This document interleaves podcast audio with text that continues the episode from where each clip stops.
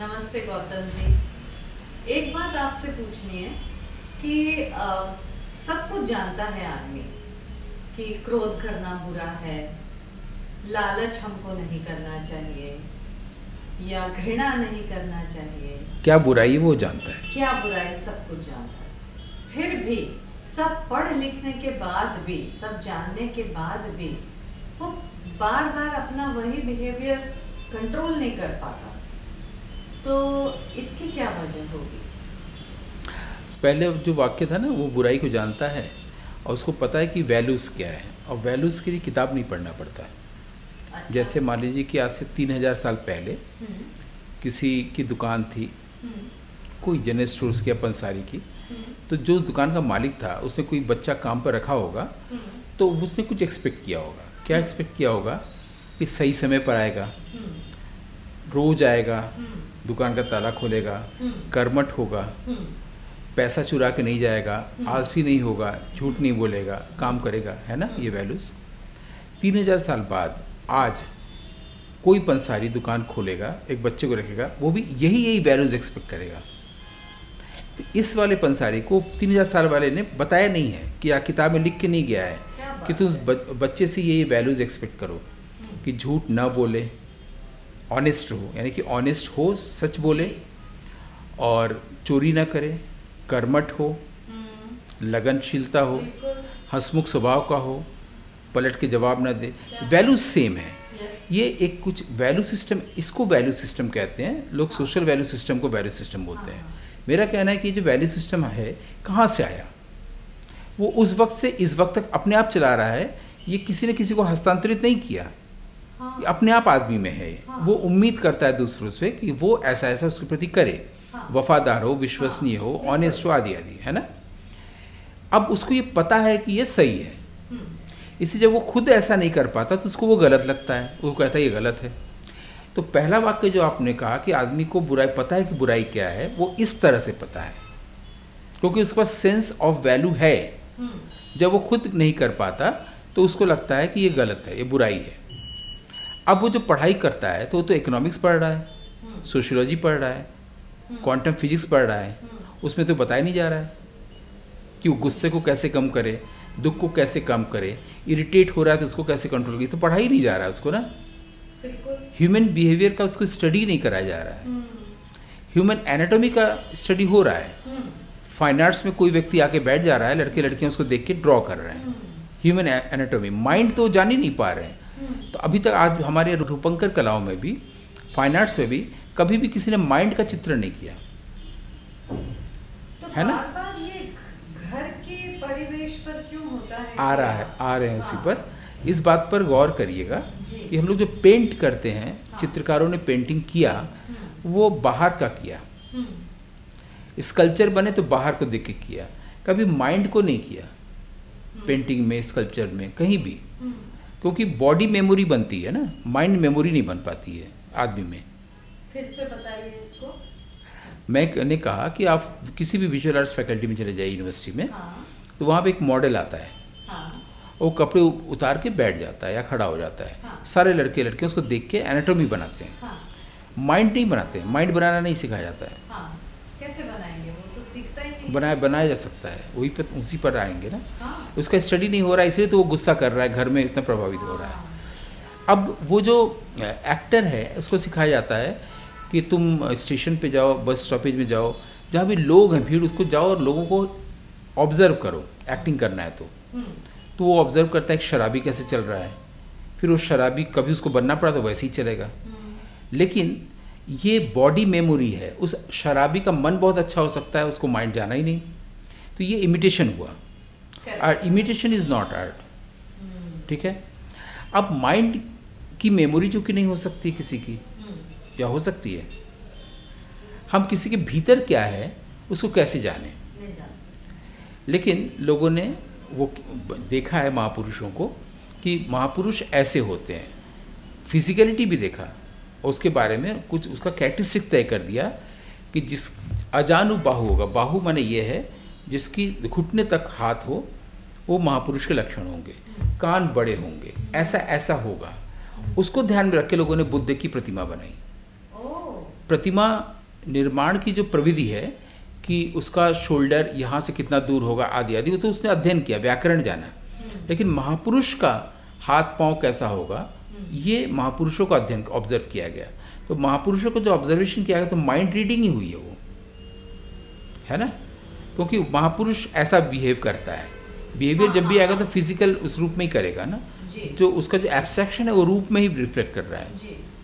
अब आदमी अब आते हैं उस बात पर कि आदमी इतना पढ़ लिख कर भी इतना गुस्सा करता है इतना घृणा करता है लालच करता है चोरी करता है क्यों? क्योंकि पढ़ाई लिखाई एक चीज़ है। उसने इकोनॉमिक्स पढ़ा। लेकिन उसने ये नहीं पढ़ा कि चोरी करने वाले जो हमारे भीतर लस्ट है आदत है किसी किताब की दुकान में गए किताब चोरी कर ली। है ना? तो क्रिप्टोमेनिया जो मैनिया डेवलप हो गया उसको कैसे हटाए? वो जानता है कि बुराई है। वैल्यू क्या है उसको पता है। इसलिए ये गलत है इसको पता है। कंट्रोल नहीं कर पाता। है ना?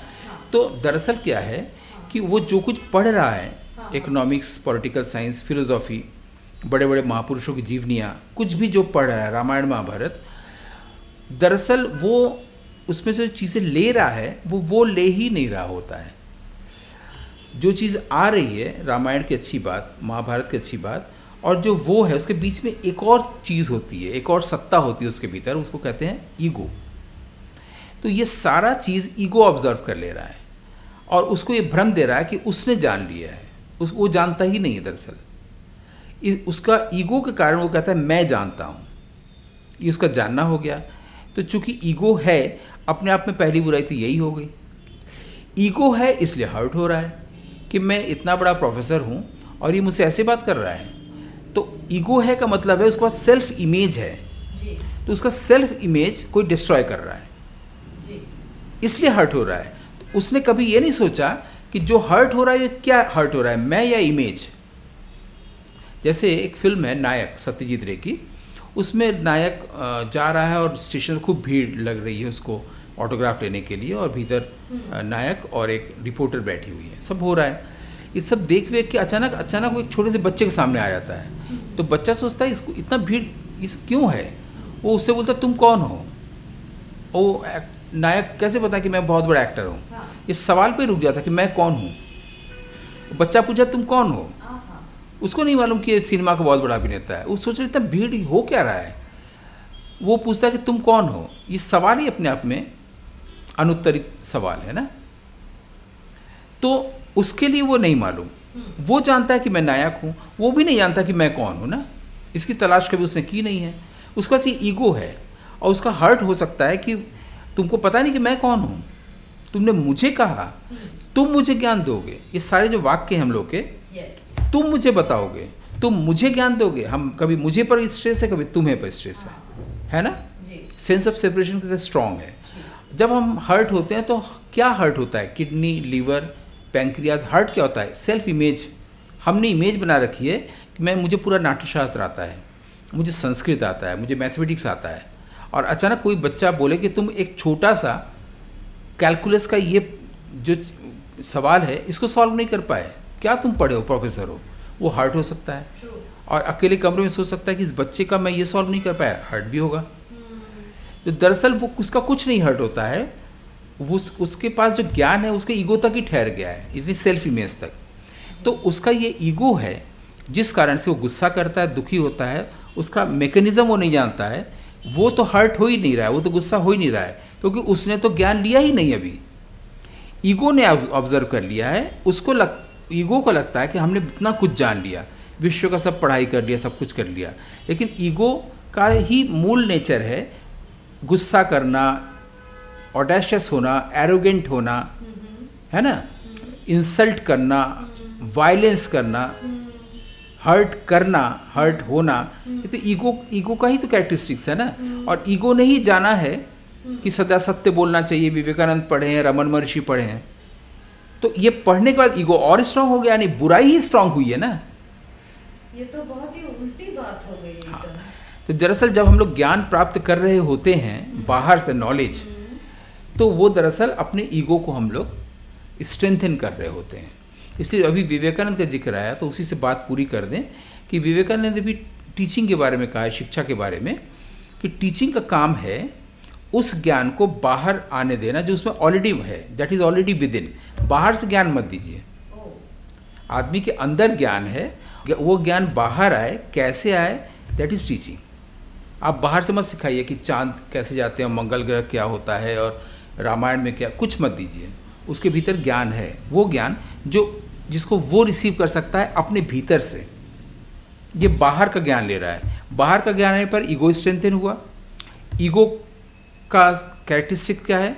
कभी उसको अपना काम पड़ेगा स्वार्थ तो विनम्र हो जाएगा, दरअसल है नहीं। कभी काम पड़ेगा तो उसकी भाषा बदल जाएगी। कभी उसको किसी से काम निकालना होगा तो पूरी शैली बदल जाएगी। और वही फिर उसके साथ बिट्रे करेगा, विश्वास करेगा, बोलेगा कि मेरे साथ विश्वास हुआ है, झूठ बोलेगा। तो ये तो ईगो के जितनी बुराइयाँ हैं ईगो ही पढ़ रहा है और ईगो ही एब्जॉर्ब कर रहा है ईगो ही चालाकियाँ तैयार कर रहा है कि सामने वाला जान ना पाए कि मैं मूर्ख हूँ, अज्ञानी हूँ। और उसको कैसे मूर्ख बनाए बिफूल करे, बिलिटिल करे?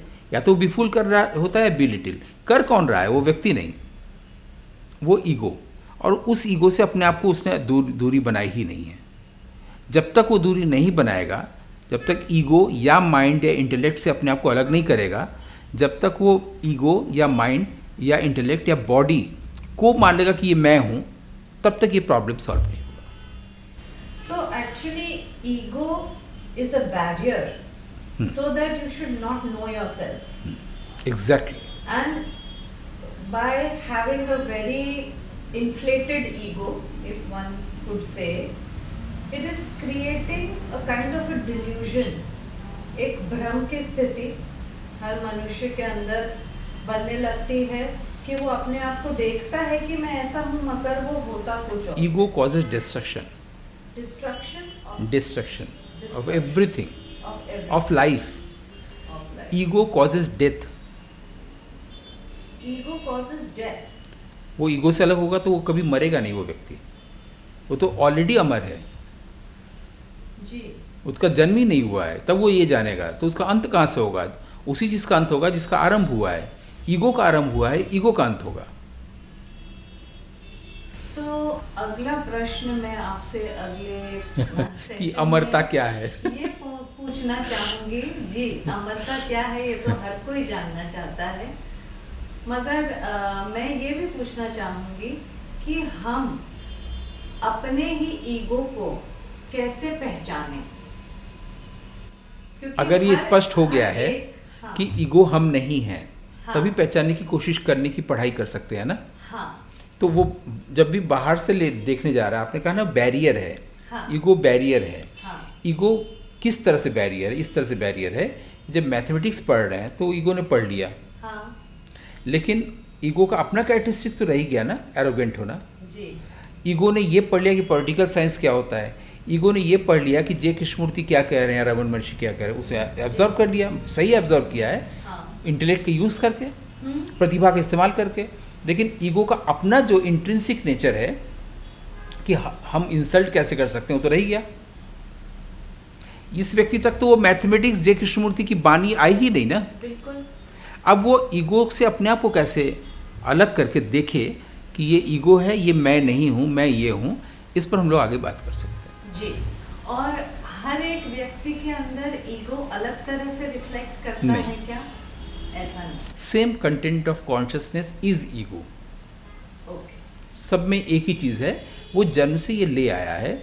जन्म से ले आया का मतलब पीछे तीन हज़ार साल से पाँच हज़ार साल से वो इसी को कैरी कर रहा है।